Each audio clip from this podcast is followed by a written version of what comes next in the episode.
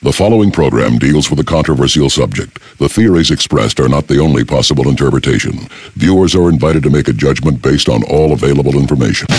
This is your captain speaking. We are beginning our descent into madness.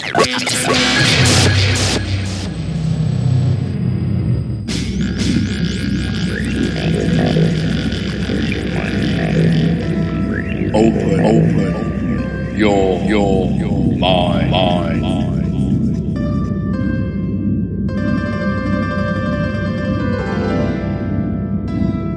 And we're back to another edition of West of the Rockies. I'm Frank. Thank you guys for sticking around. I know it's late, but man, do we have a really, really fascinating topic lined up for everyone tonight. Genevieve, how you doing? I'm doing really well. I'm actually really excited about this interview. It sounds fascinating, honestly. Yeah, music and the occult those are two terms that people have uh, kind of used in, in the same sentence a lot in the last few decades. And tonight's guest is going to walk us through some of these avenues and uh, find out if there's any truth to some of the uh, the allegations made in the past about occult activities in the music industry. And uh, I really can't wait to get into it. So, Genevieve, if you would be so kind to introduce tonight's guest.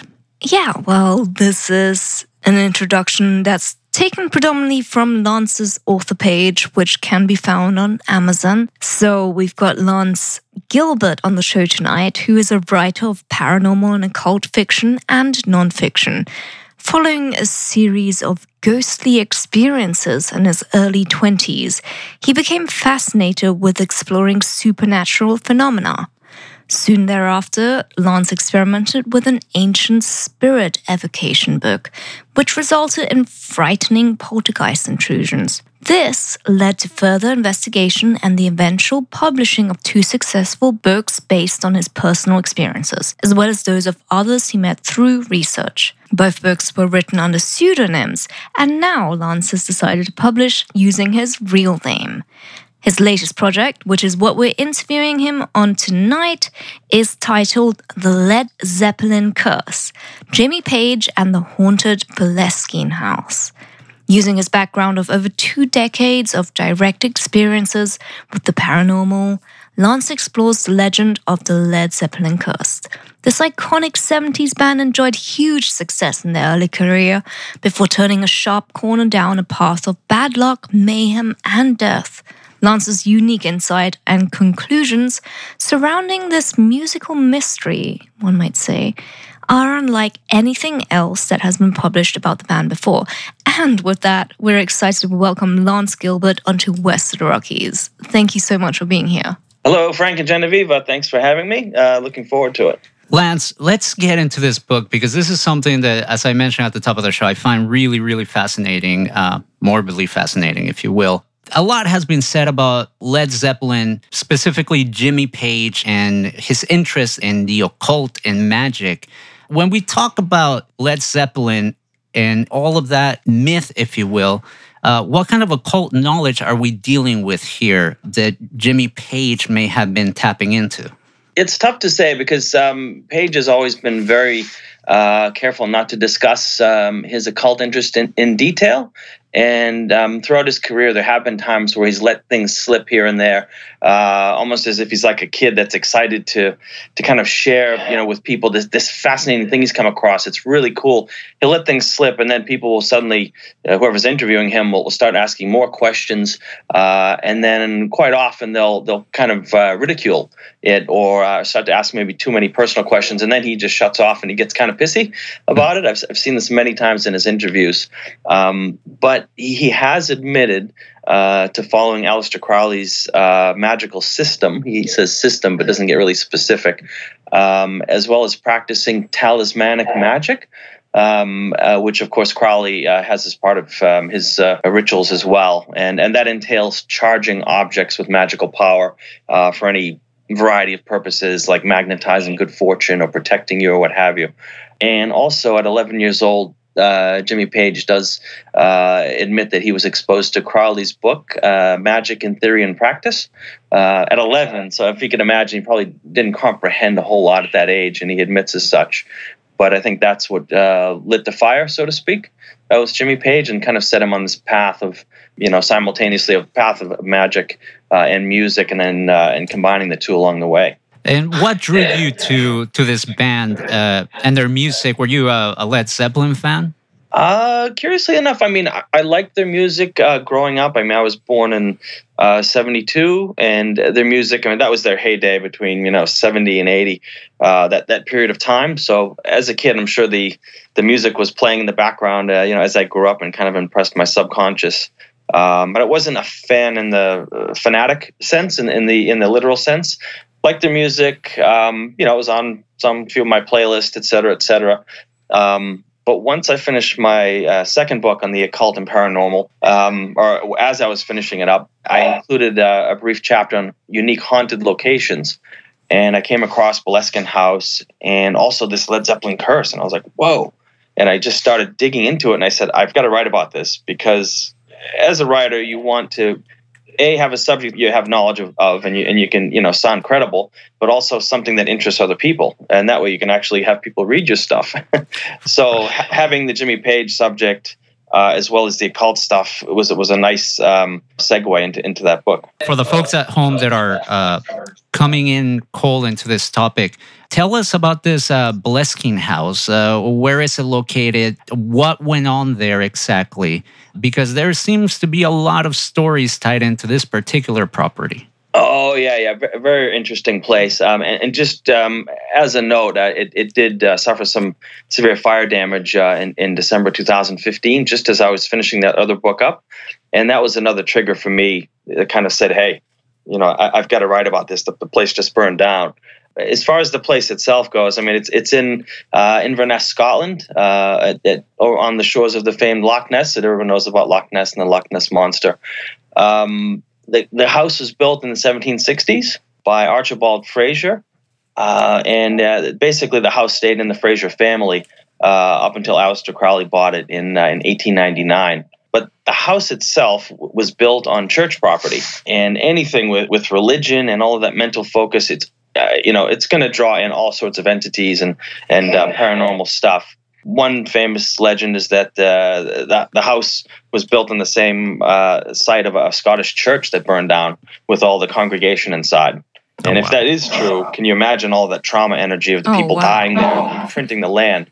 Uh, and then they built Boleskine House on top of that. So um, it's it's a pretty pretty freaky place, and um, I'd love to visit there someday. I haven't just yet, though. I believe that there was uh, some type of uh, ritual that Aleister Crowley carried out in in this property that I believe he didn't quite get to finish, but it was a pretty heavy ritual. Do you have any information on that, and what was he trying to do with that? Yeah, well, Crowley actually selected. He he went on a, a search to find the ideal location uh, to conduct this ritual. Um, and it's called uh, the ritual of uh, sacred magic of Abramelin the Mage.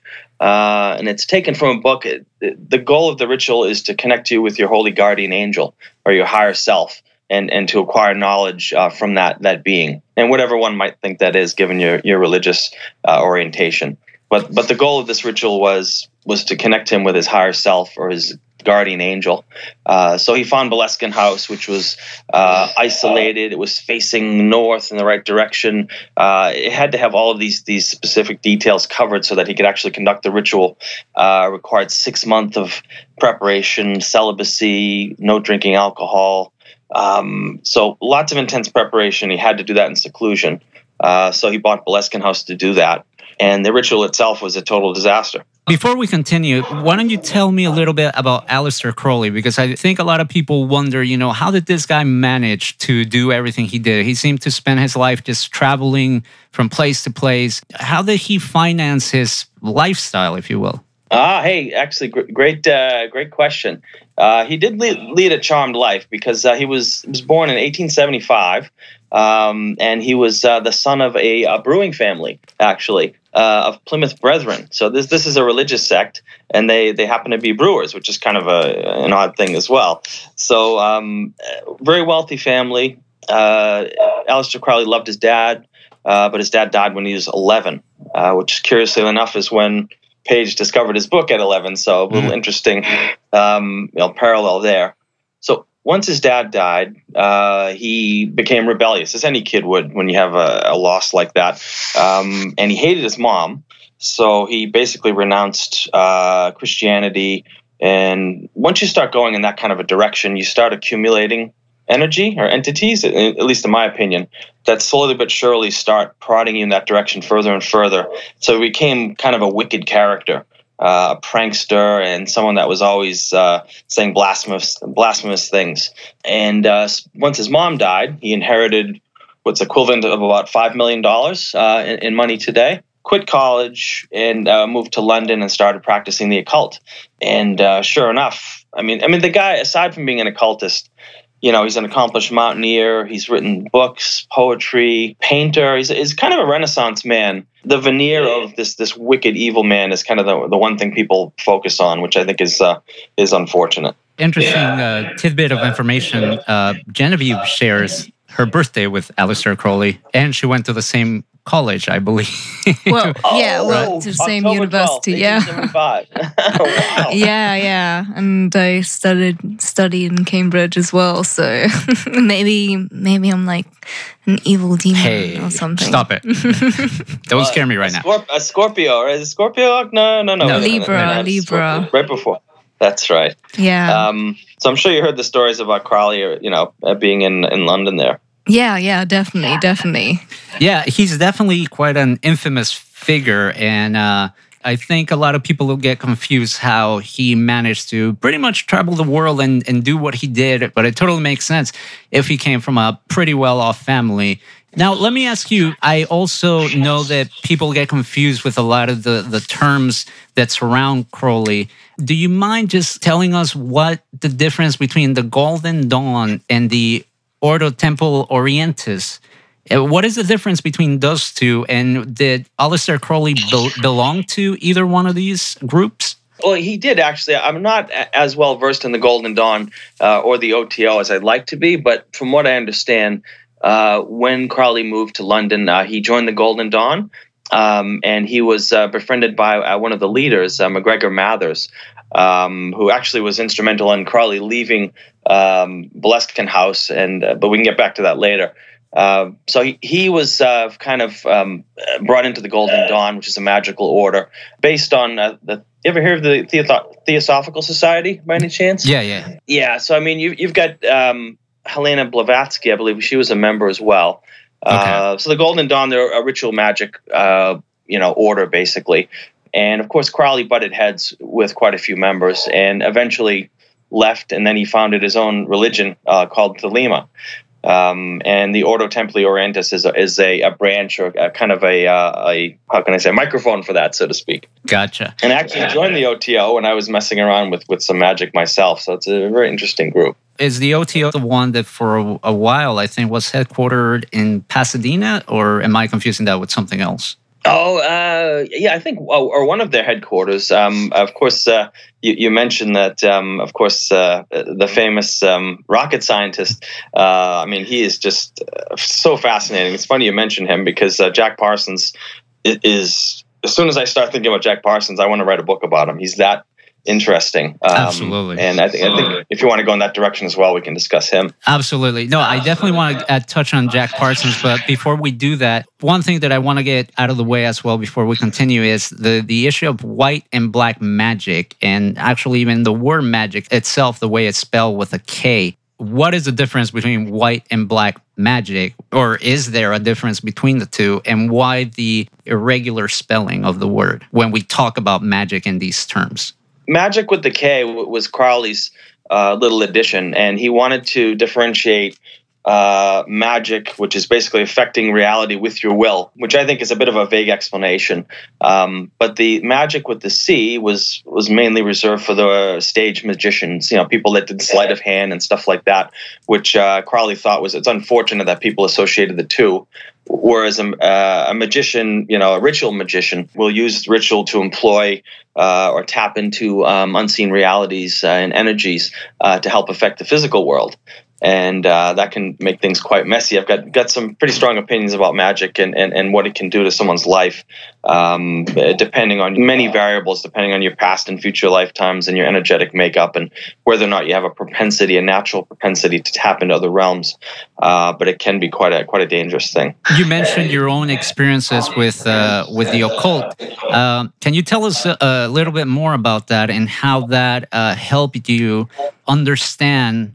What you believe Jimmy Page was doing during the, the, the band's heyday. Oh, for sure. I mean, just briefly, when I was 23, um, I came across um, magic. First, it was just a matter of meditation and spiritualism, uh, and then it quickly progressed to some darker stuff. Uh, and then I went through a phase where I was fascinated with Crowley, and he um, translated this this ancient uh, magical text called the Goetia, or the Lesser Key of Solomon. He made an English, uh, you know, version of it, uh, so I immediately purchased uh, the book and, uh, and, and started studying, and I, I made this evocation mirror um, specifically, you know, as dictated by the book itself. Spray painted it and put a special mirror on it and wrote in Hebrew. I really went all out because I was so fascinated to see if there was anything on the other side. It wasn't to hurt anyone or do any kind of black magic, so to speak, but it was more just out of curiosity. Um, and um, over time it did work and i got my results and, and the results were that uh, this, this stuff is uh, can really damage your life. Uh, at least in my case it really made a mess for quite a while. Would you say that your book then is uh, a cautionary tale? Are you trying to give people a bit of warning uh, with this book as to what could happen if you start playing with these uh, forces uh, well, yes and no. I, I, think everyone has their, their own trajectory in, in their lives, and you, you, can't really tell someone, you know, do this or don't do this because I, I didn't listen, and people don't listen. If they're meant to get involved in that kind of thing, uh, I don't judge it. But if they happen to come across, you know, my cautionary tale and they decide not to, all the better. But you, you can't really stop certain things from happening. Um, and, and, also, I, I, don't really regret it because. Um, you know, my, my life, I've learned so much from this. And I think when you go through uh, uh, adversity like that, it builds character and it makes you who you are. Um, so I don't regret it. But at the same time, uh, it's quite an interesting uh, uh, series of events uh, after messing around with the book. I you. Let's get back to the to Jimmy Page. He bought this property, the the Boleskine House, and with what intention would someone buy that property. In the case, you know, Jimmy Page, as you just told us, he was quite interested in Crowley. Uh, was he just part of something that he wanted to add to his collection, or or was he uh, looking to use it in a more functional way? He bought the the house in 1970, uh, just as you know Led Zeppelin was was really starting to enjoy uh, success, and of course he had lots of money. And I think for him it was a Crowley acquisition. I mean, he was very much into Crowley. Imagine if you had the cash and, and you were you were a Crowley follower to own this this house. I mean, it'd be so cool. Um, he initially said he bought it for a quiet place where he could think and and, and write music. Um, but I also think he, um, you know, just out of fascination, wanted to own something that that Crowley owned. And even before that, he would go to auctions and, and try to obtain Crowley artifacts, you know, old books, um, you know, bits of ceremonial robes and boots and all kinds of weird stuff. So he was he was a collector. In your book, you mentioned that he performed what you understand to be rituals on stage. And I found this really interesting because you even uh, include some uh, uh, search terms that people can put there on YouTube to find particular clips. And when you watch these clips, it, it's a bit peculiar. I, have been to a bunch of concerts in my life, and I, I don't think I've ever seen uh, anything like that per se. But can you tell me a little bit of what did you see going on in the Led Zeppelin stage show that indicated to you that Jimmy Page was trying to do more than just play music for his fans? I think he was he was playing around. I don't think he um, he was fascinated with the occult and he was you know involved in magic and thought, well, I, I can actually kind of transpose the two and, and I can do a big magic ritual on stage utilizing all of the energy of these people and the focus because magical energy is really about intent and focus. I mean, you've got thousands of people watching you, listening, you know, hanging on your every move. Uh, they're giving you all this energy. Um, and I think he, he realized what he could do with that because that that's quite rare. Um, in one of uh, the YouTube videos that I found, um, he was calling the corners with his violin bow. Uh, and calling the corners is basically uh, part of a ceremony where you, where you consecrate your space. You, you start a ritual, you call the corners, you clear your space, and then you do your ritual. And then at the end, you clear the space again. It kind of seals the uh, um, the uh, the magic or what you're intending to do. Uh, so it he definitely looked. I mean, you could watch it and, and say, "Oh no, I don't see it," but I, I, think anyone that watches it will see something peculiar going on, where he's doing something with that bow, which is actually acting as a magic wand for him. Um, and then from there, it can be just the words of the music, um, creating this energetic flow. Um, can I cite specific words and music? You know, aside from "Stairway to Heaven" uh, and the backmasking, you know, I'd really have to dig into it further, but um, you know, as far as the, it can all be going on in his head as well, and that's that's something that we can't verify one way or the other. Gotcha. I have a question, and this is mainly for anyone either tuning in partway through or for anyone that is, um, you know, really doesn't have that much background knowledge on Led Zeppelin. What are some of these negative um, outcomes, given given the curse is real, right? Or whether it's real or not, what were some of the negative things that happened to Led Zeppelin and or Jimmy Page? Sure. I mean, I think some of the, the most obvious ones uh, were that Robert Plant crashed his car in Greece in 1975 uh, on a holiday. And uh, that, that was quite a big crash. I mean, he was multiple broken bones. His wife was, uh, you know, almost died. Uh, there were kids in the car as well. They were injured that was one of the first things, and also it set the band back a great deal. I mean, they had to do the next album uh, while Plant was in a wheelchair. Uh, it took him quite a while to recover from that. And then another event is Plant's son died from a mysterious stomach virus in 1977. Um, and then the drummer John Bonham died of uh, alcohol asphyxiation in 1980. Those are just kind of three key events. And then once all that stuff happened, people went, "Whoa!" They added it up and they said, "Is this band cursed?"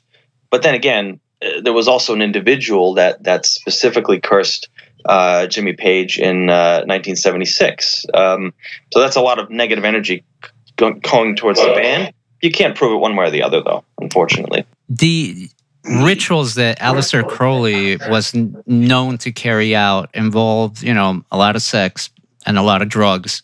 There have been countless books out there and blogs and stories abound on the internet about some of the the misadventures, let's say, that the band had with groupies and obviously their rock and roll lifestyle. This would be conducive to someone like Jimmy Page that was trying to emulate Crowley's work. You know, it would facilitate doing some of these rituals. To your knowledge, did he perform any? I know some celebrities in interviews have kind of said a few things here and there that they saw strange things in Jimmy Page's dressing room or hotel room do you know anything about those type of activities happening? Well, I mean, as far as is getting concrete evidence, um, a lot of it is hearsay because there'd be lots of whispers about people that happen to be, you know, doing coke with Jimmy Page in the hotel room, and and they saw this or that. I mean, he was definitely known for carrying whips around with him. He would whip uh, certain groupies. Uh, and even John Stamos, the uh, the actor, the Full House actor guy, so he was jamming with I think it was the Beach Boys uh, back in the '80s, I think at some point, and he um, met Page, and he actually saw what he described as devil stuff and whips in, in Jimmy Page's suitcase. So the guy would travel with you know with whips that we know for sure.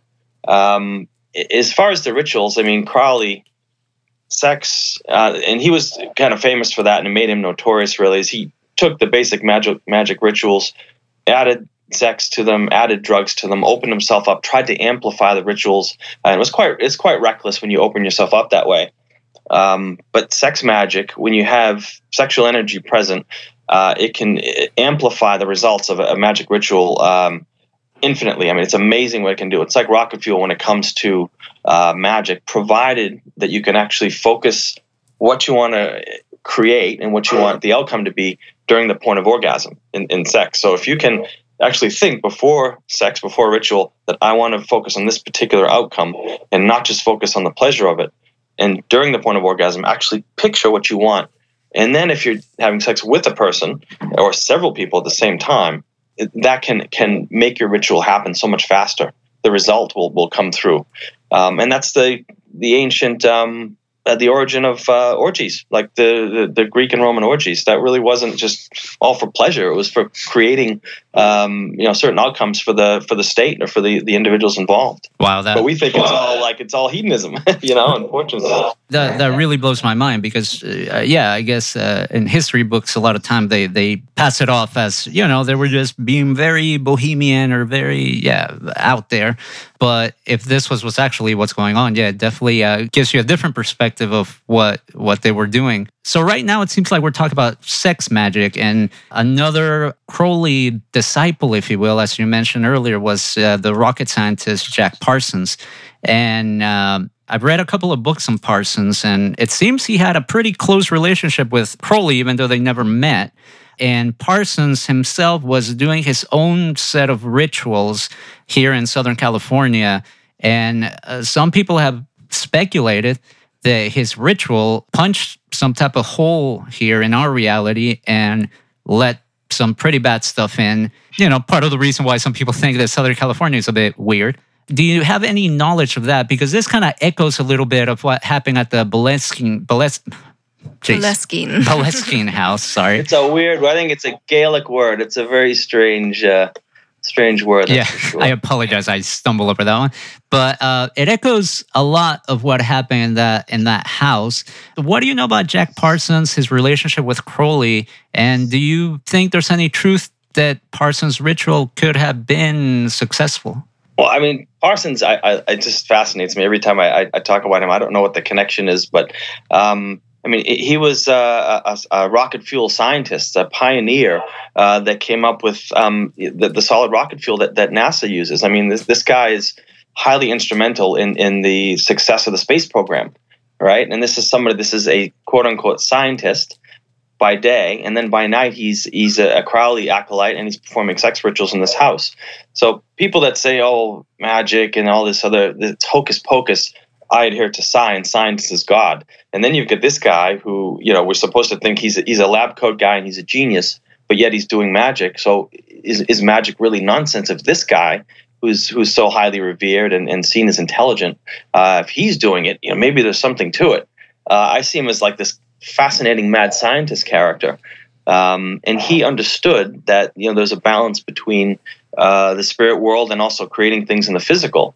And then you've got the connection with outer space, you know, and inner space as well, which is so interesting. Um, but but in Pasadena, um, uh, Jack Parsons did the Babalon Working with guess who? L. Ron Hubbard, who was also a Crowley follower. So I mean, if you look at Scientology, this Scientology has a, basis in uh, the occult and, and some could say in Satanism if you want to connect the dots. I mean, it, it's proven that L. Ron Hubbard, you know, did rituals with Parsons.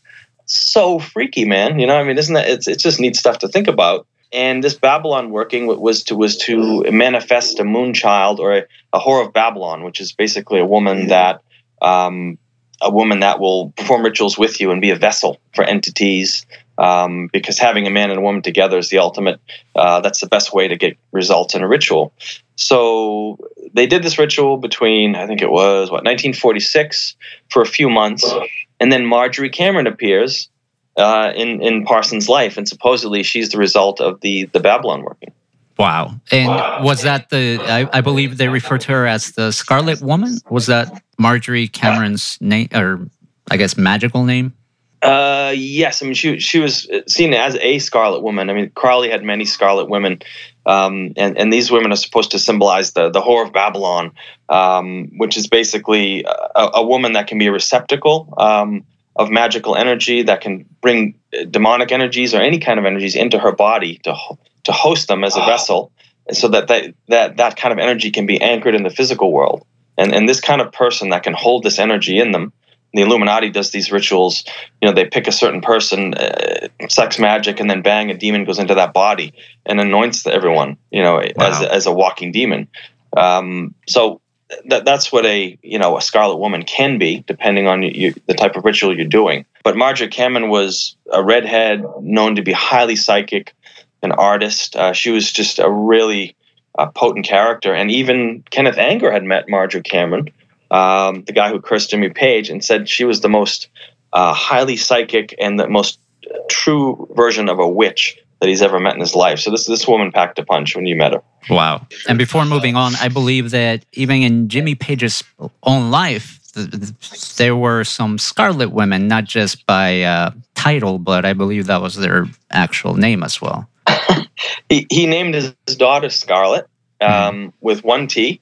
I mean, come on. I, I don't think that's a coincidence. That that's definitely an influence on his interest in Crowley. Right. Um, Scarlet was actually in the car with uh, Robert Plant when they had the crash in Greece. Everybody in that car, four out of five people, all had significant injuries. Scarlet Page, who's now a photographer, uh, nothing. So totally protected in that crash, which Wow. statistically she should have been hurt in some way, shape, or form, and she wasn't. Now Jimmy Page is dating Scarlett Sabet. Scarlett with two T's. This girl is in her 20s. She's a poet.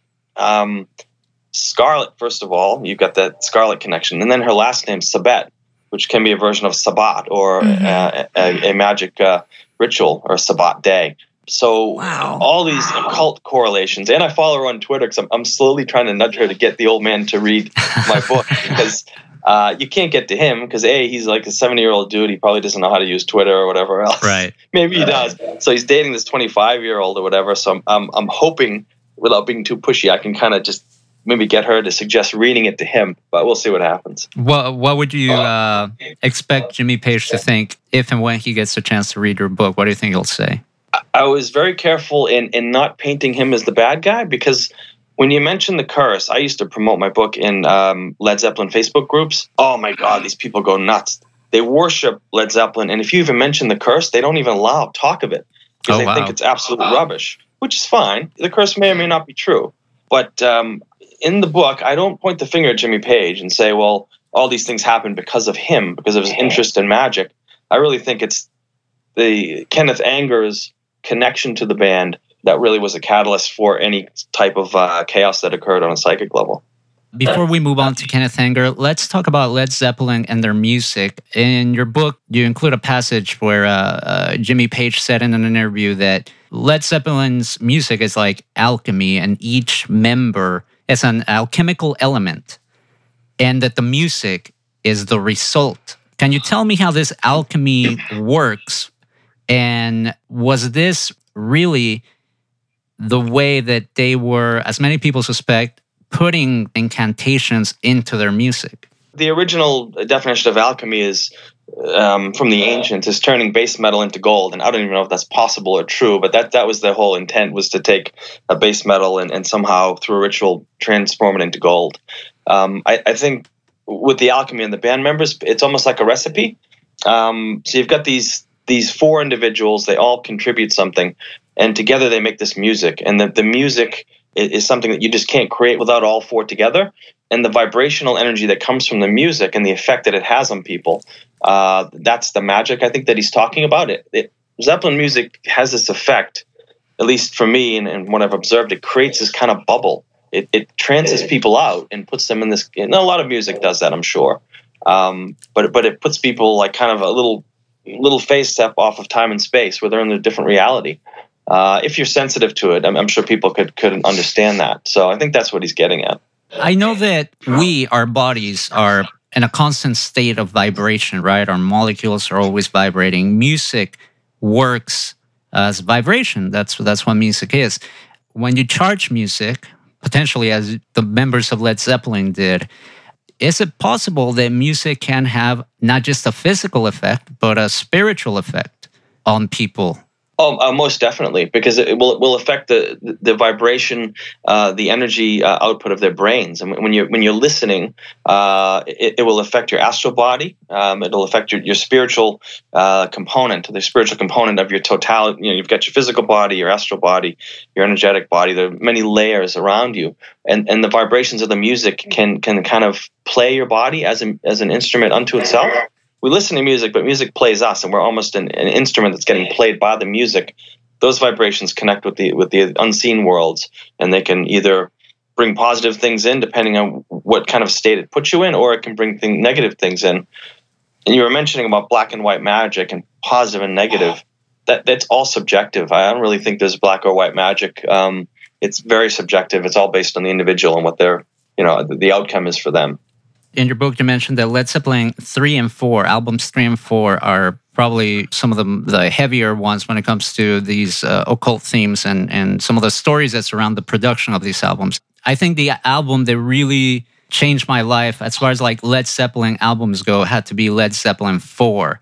And it's very interesting because as a young kid, I remember my dad having this album and just being mesmerized, almost like in awe of the of this cover, the album cover, you know. And mind you, in the 70s, I think a lot of bands, you know, Pink Floyd put out some amazing album covers. I think it was it was a time where album covers were treated as a as as much as an art form as the music contained between the covers. However, the Led Zeppelin 4 cover, I remember just staring at this cover for hours and just looking at the symbols and looking at the inside sleeve. Is there any type of significance to the artwork of Led Zeppelin 4? And in a minute, I want to get into probably, if not the most famous, the most infamous Led Zeppelin track, which is Stairway to Heaven, and talk a little bit about that. But before that, can you break down what's happening in the cover art for this album?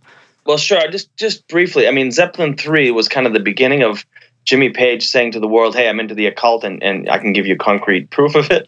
Um, is that uh, on the outro groove of, of the album uh, on both on both sides? He had they had it pressed into it, um, and it was uh, Crowley uh, sayings. Uh, so mote it be was on uh, was one of them, and that's that's a basic magical saying you, anyone can use in a ritual. So it's not specifically Crowley's.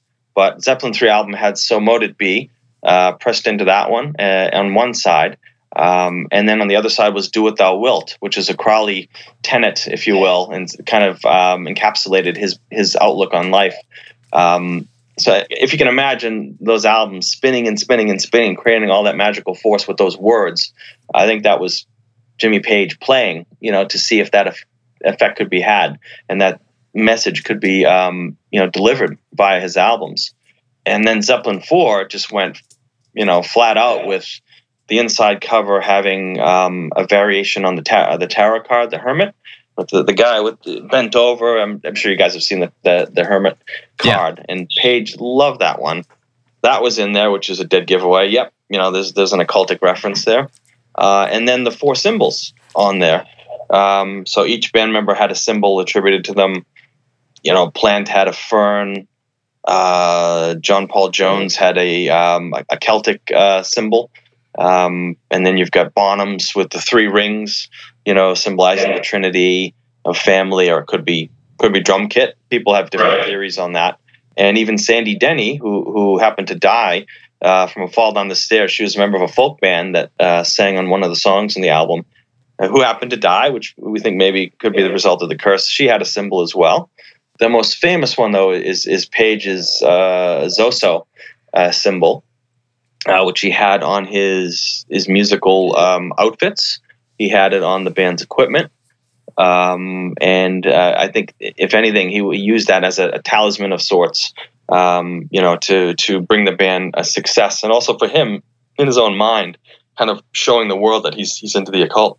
Tell us about this uh, Zoso. I know that it's a sigil. Can you tell uh, the people at home that may not be familiar with this word what a sigil is and what the purpose is? Oh, uh, sure. A sigil is uh, the, word can be alternatively used as sigil symbol, uh, but it's basically uh, a pictorial representation um, of of an energy signature, if you will.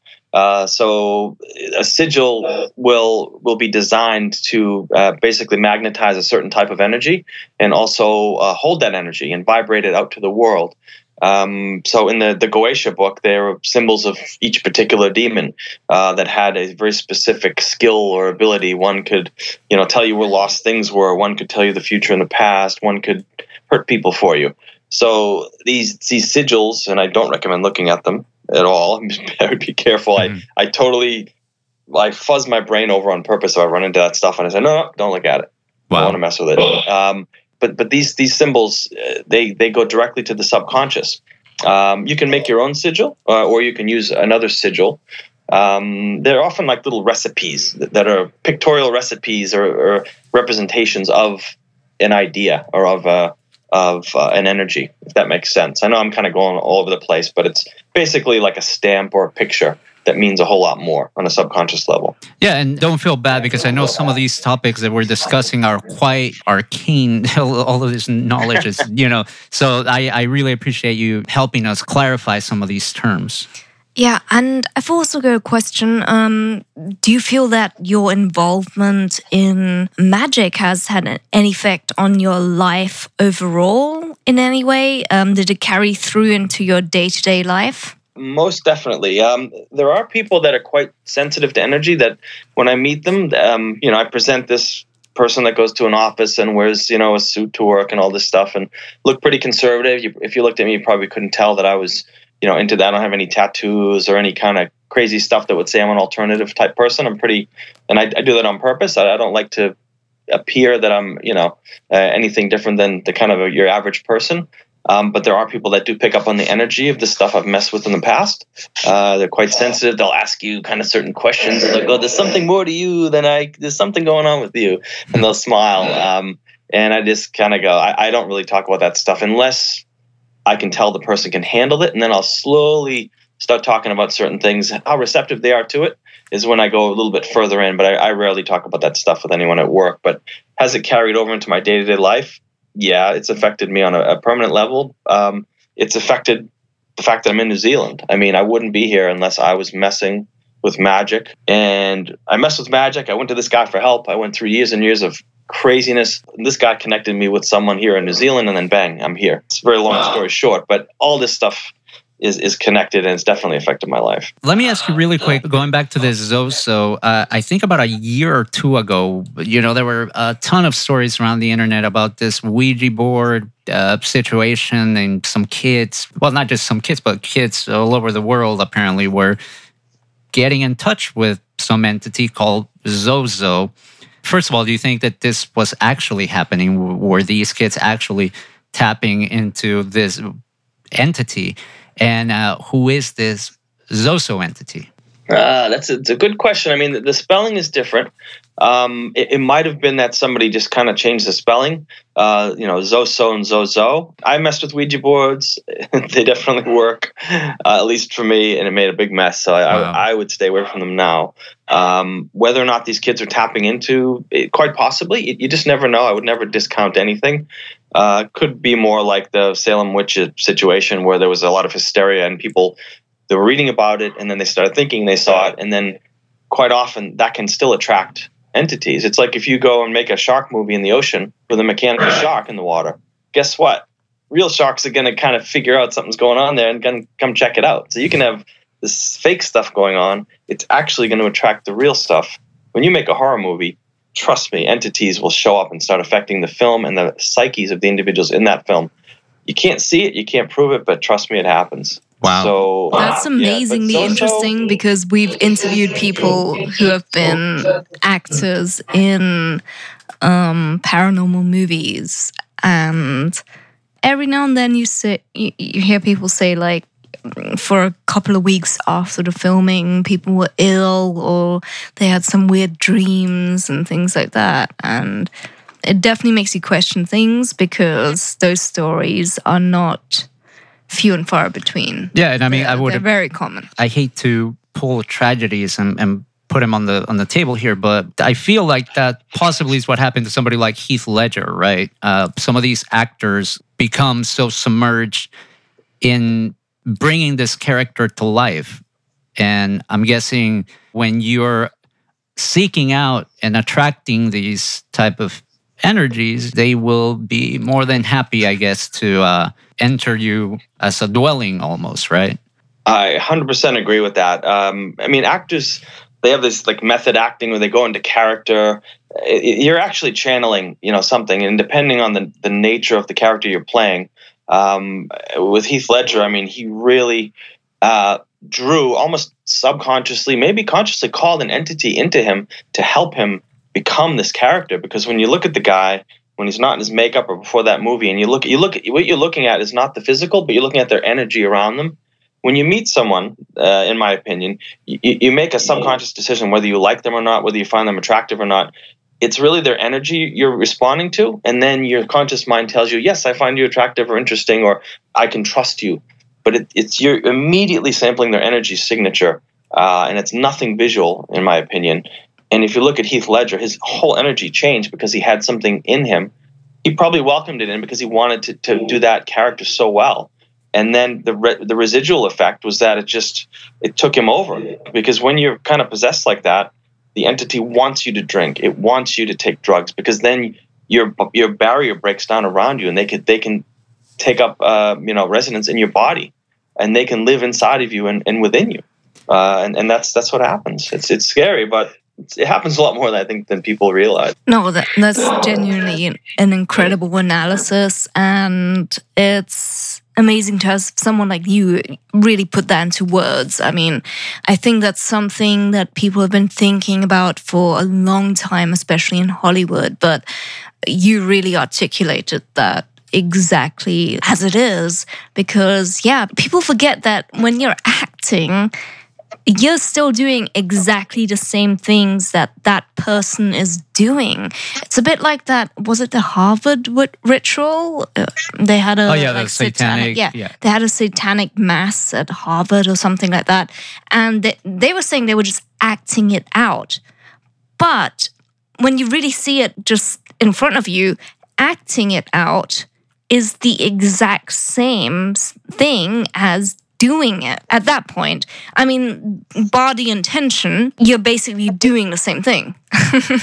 and they, they call it acting, but it's like you said, it, it's actually you're creating that, and you, you're you're creating a, kind of a template or a uh, how can I put it a vessel unto itself, where you know a ritual like that is is going to become a, a receptacle or an attractor of those energies, and then it becomes more solid. It's like if you keep thinking a thought over and over and over again it, it creates something that starts snowballing in the astral plane. If you think about it enough, with enough intention and emotion, uh, uh, long enough, and then let's add a sex ritual into that. If you can think about that thing at the point of orgasm and picture it over and over and over again, it is going to manifest in the physical. I mean, that stuff works. But be careful what you do because you might get something you don't want. Um, so a- absolutely, acting is is definitely uh, creating that very thing, uh, and it's not just it's not play. That's for sure. To kind of wrap up this uh, this conversation of sigils, um, in your book you mentioned that uh, sigils can be dangerous. What you say is that uh, vampiric entities like tapeworms could introduce ideas to match your thinking which I found that to be uh, honestly quite scary. Uh, I couldn't think of any other word, but it's it's it's quite scary. Can you elaborate a little bit on that? How does that happen? Would you even be aware that that's happening? Yes and no. I, I think you'd have to really be adept at observing your own thoughts, observing your emotions, the patterns. You almost have to create another self that step outside you and watch you, uh, and go, "Hey, that wasn't one of my usual thoughts. So that's something that's a bit of an anomaly in, in my general thinking." Or if a picture flashes into your head, you go, eh, and then all of a sudden you start running into people that maybe start saying weird stuff, and you're like, is an entity trying to speak to me through this person? There's all sorts of scenarios you, that you can come up with, with where the astral world is interacting with you in the physical, but you can't prove it. But they will come through either yourself or another person uh, if you can look at the little little clues. A clever entity will will kind of inhabit you quietly watch how you think, and then slowly but surely uh, twist your thoughts that, oh, yeah, that's how I think, but it's a little extreme today. Okay, but yeah, that's generally how I am. And before you know it, you don't realize you're inhabited. They'll always try to get you, impulse you into behaviors which will allow them to anchor themselves further. Hey, have another glass of wine. Hey, you know, let, let, let's do some acid. Uh, hey, you know, let's have, you know, sex with this person. Uh, and then all of a sudden, that's opening you up to those entities and that they further entrench themselves inside you. You know, many people have astral attachment and entities around them. Sometimes you can see it. You meet them, you're like, whoa, you're crazy. You got a lot of weird stuff going on with you, and you just go the other way. Right. It's like the energy almost looks at you with a sparkle in its eye. I've seen that so many times, saying, looking at me, saying, yeah, I know that you're. I know you're there, and you know that I know that you're there, and that's cool. None of my business, you know that kind of thing. Um, but yeah, you can definitely be manipulated um, by by by you know psychic tapeworms absolutely. But what can you do? It's really uh, scary to to think how you know if you're not careful right it seems like anyone that undertakes this these type of practices they're they're just one step away from like a bad move that could lead to some very bad stuff. And uh, one of the things that I always wonder is Aleister Crowley did this thing like Spinal Tap to 11. He didn't do anything just halfway. I believe he was a 32 or 33rd degree Mason, and he basically dedicated his life to all of these disciplines. And I wonder if this is what happened that an entity or group of entities, for all I know, maybe began to influence his thinking and steered him in the direction that he uh, traveled. I don't know if you see that possibly happening. Oh, that cow is definitely possessed from the very beginning. I think any, any anyone that um, has the impulse to to do a magic ritual, to tap into some of this stuff, to let's let's experiment. Something's already speaking to you. Uh, something's already trying to get you to open. It's like a Trojan horse in, into the physical world. If I, as a, a ghost or an entity, or whatever you want to call it, want to inhabit a body so I can experience eating and sex and like all this neat stuff that goes on in the physical world. I want to get in that person's body. How do I do it? I start nudging them to open a door. A, do a ritual or use a Ouija board or anything, burn incense and chant or do sometimes meditation, you name it. So those things are already working on people's psyches uh, to get them to do the physical things in this world to open that door so they can inhabit the body uh, and kind of graft onto your energy field. And some people are born with it. Their original self is, is not there because entities can travel generationally as well. So it's just so much of it, and it is. It's kind of scary when you think about it, but also it's nothing to be afraid of because they feed on fear. And you might have something in you, and you know it's there, but you can also say, "Look, I'm in control. Yeah, you're hanging around me, but do you expel a, a, a demon or anything, or do you dissolve it? Because it's there with you for a reason, but you can't expel something because it's always going to come back to you. You've seen those exorcisms; they're a right. mess. You need to heal the part of you that drew that energy in and come into terms with and balance, and then the entity will dissolve. Uh, it might take several lifetimes, but that's that's the only way you can get rid of that stuff. I think you can't just say, "Be gone with you, I have holy water." It's just going to be a mess. Wow, that's very well put. Let's go back to uh, Led Zeppelin, and as we were talking about Led Zeppelin four, Jimmy Page has said that Stairway to Heaven, there's really nothing nefarious about it. If you play enough songs backwards, you're bound to hear something. And he even joked that, you know, it's hard enough to write music the right way. Uh, you know, he can't imagine having to write music backwards. However, some people, myself included, believe that there might be a little bit more to that because even when you study Crowley, he made it a point to say that one should get used to or get in the habit at least of thinking and speaking backwards. What is the deal with this whole backwards thing? And is this backmasking that people have pointed out in Stairway purposely done, in your opinion? Uh, I mean, the, the backwards thing is, um, and I think I've actually I've seen that interview that where Page mentions that, and he does this in a jocular way, saying, "Oh, it's hard enough to write it in a forward way," and the crowd laughs. That's mm-hmm. a great misdirection. It's a great way of kind of adding a little humor to something that is quite real and serious. And he, he distracts them and he's charming and he's famous, so he gets away with it. Right. The backwards thing, I mean, if you look at symbolism like in sex magic, um, to to evoke a demon, they they use anal sex because that's the backwards way to have sex, and that's also the the, the symbolism of that's where you excrete, you know, your waste. That's kind of a demon. A demon is a shell you know of something that was. So you're basically in that kind of symbolism you're you know using anal sex to create a demon. That's backwards but that's that's the symbolism of it. To backmask or to, to put a, a message in there it accesses the subconscious directly uh, without you even knowing it. Uh, and that's very clever. It's, it's kind of related to subliminal messages and also audio messages that are just below the the frequency where a human being can consciously hear so much stuff can be layered in there, so many messages. So the the backmasking, I, I honestly don't know if it's true or not. It might just be very clever uh, marketing um, by by the band's manager. Because that story, nobody knows really where it came out, except that a television program in the early '80s claimed that the messages were there. Where did the television program get that info? Was it maybe P- Peter uh, Grant, the, the band's manager, saying, "Ah, let's let's throw a little occult stuff in and, and get the get you know get the band uh, some more publicity because what a great tale. But then again, yeah, you play it backwards. I mean, you hear you hear something, you know, but are you telling yourself it's there because you're expecting it? It's really hard to say.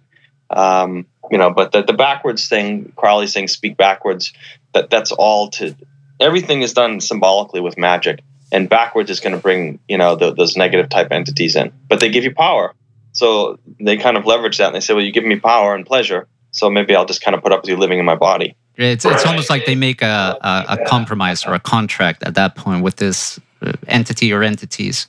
Now, Robert Plant said that the lyrics were written, and the way he describes it, it sounds like automatic writing because he says that they just kind of began to flow from his hand. And I know automatic writing is something that, that I've heard the, the term used when it comes to some occult practices and whatnot. Is this kind of what he was referencing without using the term, uh, in your opinion? Possibly. I mean, there's also discrepancy on, on where Stairway to Heaven was written.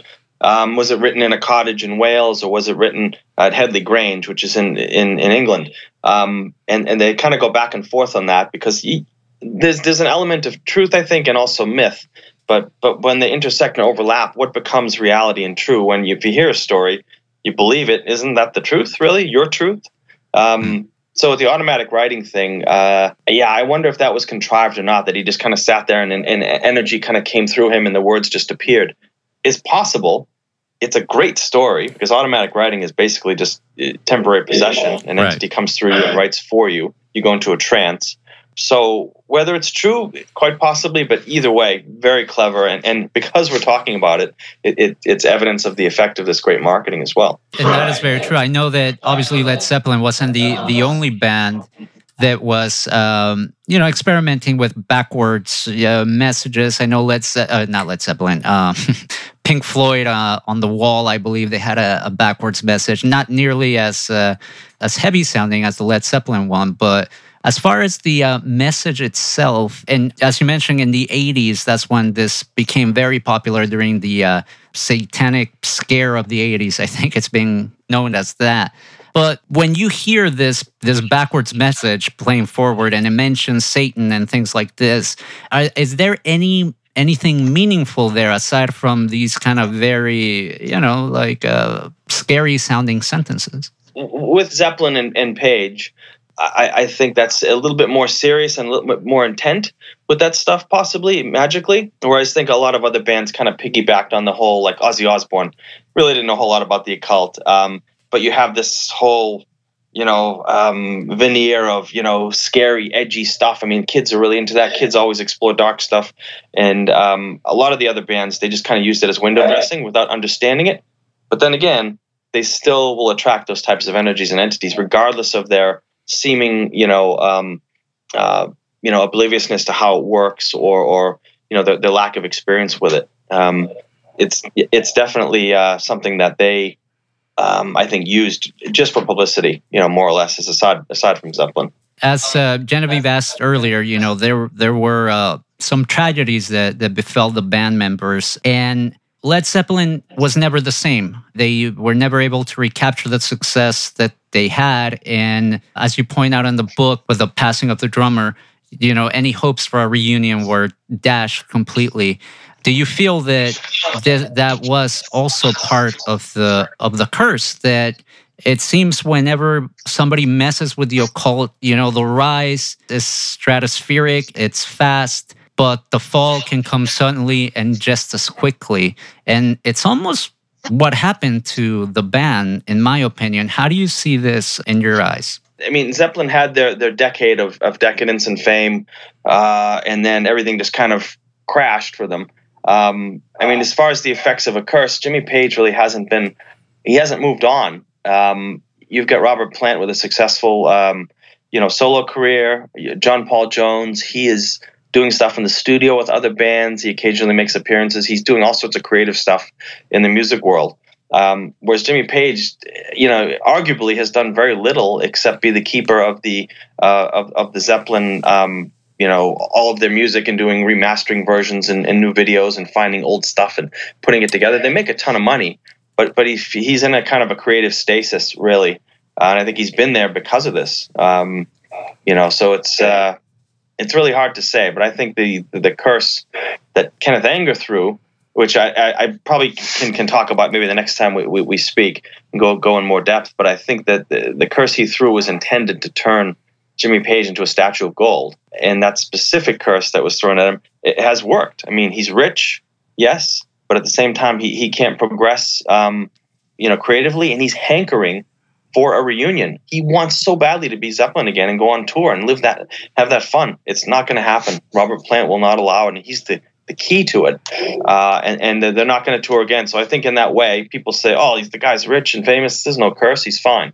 Uh, it's it's affected him in different ways, but I'd love to go into that you know further maybe next time we talk. Yeah, I mean it's kind of like a Midas, a King Midas curse. Essentially, you have everything you ever wanted, and suddenly you realize that's not what you ever wanted. Right. So yeah, it's literally uh, you know the moral that we were taught as kids when you read the story of King Midas. And as we prepare to wrap up, let me ask you this. In your opinion, uh, is there any band or bands or artists out there now that you see following in Jimmy Page's or slash Led Zeppelin's uh, footsteps in, in this kind of uh, occult arena?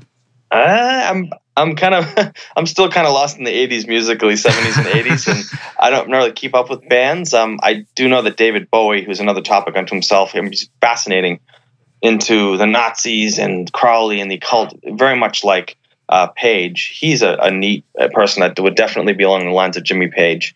Uh, current bands, uh, not not that I'm aware of, quite honestly. No. And uh, lastly, why don't you tell people where they can get your book because it's really fascinating, and that's where they can really get all the info about this Led Zeppelin curse and all that stuff. Oh, sure. Thank you, Frank. Um, yeah, I mean, you, you can find it on Amazon.com. Uh, I'm, I'm going to be putting it on uh, Smashwords and also uh, Barnes and Noble, the Nook as well. Um, and I'm working on getting a hardcover version of it, which I think will be helpful because lots of folks don't like to read the the ebook. So uh, I'll get that finished. I've got a website that's almost finished, um, lancegilbert.net, and that's going to have um, you know the current book, of course, and, and future projects as well. So, uh, yeah, I mean, I'll, I'll, definitely send you guys that link once it's available. But awesome. yeah, just find it on Amazon, and um, you know, I think you definitely would enjoy it. It's quite philosophical, and it, it's not sensationalistic, and doesn't make Page the bad guy, which a lot of people probably think. So. All right. I think the chat has been really enjoying things. Um, I mean, there's been comments all along. One one of the latest comments actually has been um, someone just speculating um, about the Rolling Stones. Is that something you've ever looked into? Oh, absolutely. And I even I, I mentioned them in the book. I, I, think it kind of opened up a, a whole other track that we can go on if you want to speak again because all right. um, Kenneth Anger was in the orbit of the Rolling Stones um, before he got into the orbit of uh, Led Zeppelin, and he, I believe, was was the, the reason behind the the Altamont uh, Speedway disaster. Um, so yeah, this wow. these people all tie in in such interesting streams, but definitely the Stones had a satanic phase as well. Lance, thank you so much for uh, taking the time to be with us. We look forward to having you again and discussing some more of these uh, interesting and fascinating uh, topics that, if not real, they're at least you know very interesting uh, speculations and food for thought to kind of help decipher some of the other going ons in the entertainment industry, which uh, always gives people a lot to talk about. Hey, thank it was great to meet you both. Appreciate you having me on, and yeah, would love to chat again. Really, All right. thank you. Take it easy, Lance, and we'll talk to you later. All right, all the way from New Zealand. Goodbye. and that was Lance Gilbert, author of the Led Zeppelin Curse. As he just said, you can pick that up uh, the digitally on Amazon and uh, it's definitely, definitely a very fascinating book. I must say, if you're into rock and roll and some of these occult themes, uh, it definitely will tickle your funny bone. Genevieve, final thoughts on that? I thought it was an incredible interview. And honestly, I know there was so much left to be said. So I can't wait to have Lance on for another, you know, like part two of this interview. Do you have anything to say about your Crowley connection? Oh, happy birthday when it comes around. well, you'll be celebrating for two. Yeah. There you go. That's the way to do it.